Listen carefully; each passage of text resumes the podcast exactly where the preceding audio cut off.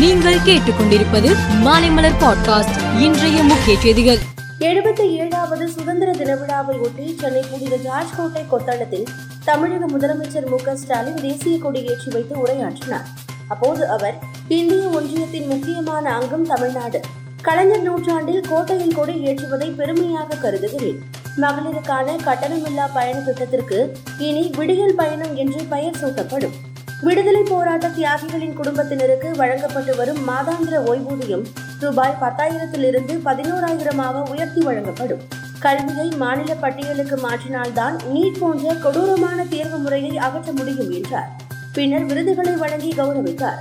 வீரதீர செயலுக்கான கல்பனா சாவ்லா விருது அப்துல் கலாம் விருது முதல்வரின் காவல் பதக்கம் முதல்வரின் இளைஞர் விருதுகள் சிறந்த உள்ளாட்சி அமைப்புகளுக்கான விருதுகள் வழங்கப்பட்டன.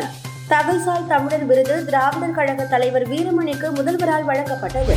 பிரதமர் மோடி டெல்லி செங்கோட்டையில் தேசிய கொடியேற்றி நாட்டு மக்களுக்கு உரையாற்றினார். அப்போது அவர் உலகின் மிகப்பெரிய ஜனநாயக நாடு இந்தியா. உலகம் முழுவதும் இந்தியாவை விரும்புகின்ற மக்களுக்கு வாழ்த்துக்களை தெரிவித்துக் கொள்கிறேன். உலகளவில் இந்தியா ஒரு சக்தியாக உருவெடுத்து வருகிறது. உலகிற்கு ஒரு நம்பிக்கை ஒளி ஏற்படுகிறது. நாட்டின் வளர்ச்சிக்கு உடல் உழைப்பு தொழிலாளர்களின் பங்கெடுப்பு மிகவும் முக்கியம். மேலும் இளையோர் சக்தியால் ஸ்டார்ட் அப் நிறுவனங்கள் பட்டியலில் இந்தியா மூன்றாவது இடத்தில் உள்ளது. மக்களுக்கு நாட்டின் மீதுள்ள நம்பிக்கைதான் உலகிற்கு நம் நாட்டின் மீதான நம்பிக்கையை தருகிறது. அனைவருக்குமான அனைத்து பகுதிகளுக்குமான முன்னேற்றமே நமது இலக்கு என்றும் அவர் தெரிவித்தார். ரஷ்யாவின் காகசஸ் குடியரசின் தாகஸ்தானில் உள்ள எரிபொருள் நிரப்பு நிலையத்தில் நேற்று வெடிவிபத்து ஏற்பட்டது. இதனால் ஏற்பட்ட தீ விபத்தில் குறைந்தது பனிரெண்டு பேர் உயிரிழந்தனர். மேலும் அறுபதுக்கும் மேற்பட்டோர் படுகாயமடைந்தனர். ஆப்கானிஸ்தானின் கோஸ்ட் மாகாணத்தில் உள்ள ஹோட்டல் ஒன்றில் நேற்று நிகழ்ந்த குண்டுவெடிப்பில் மூன்று பேர் பரிதாபமாக உயிரிழந்தனர்.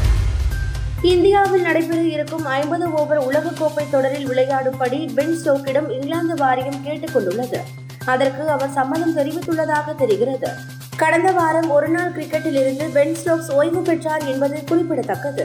மேலும் செய்திகளுக்கு மாலை மலர் பாட்காஸ்டை பாருங்கள்.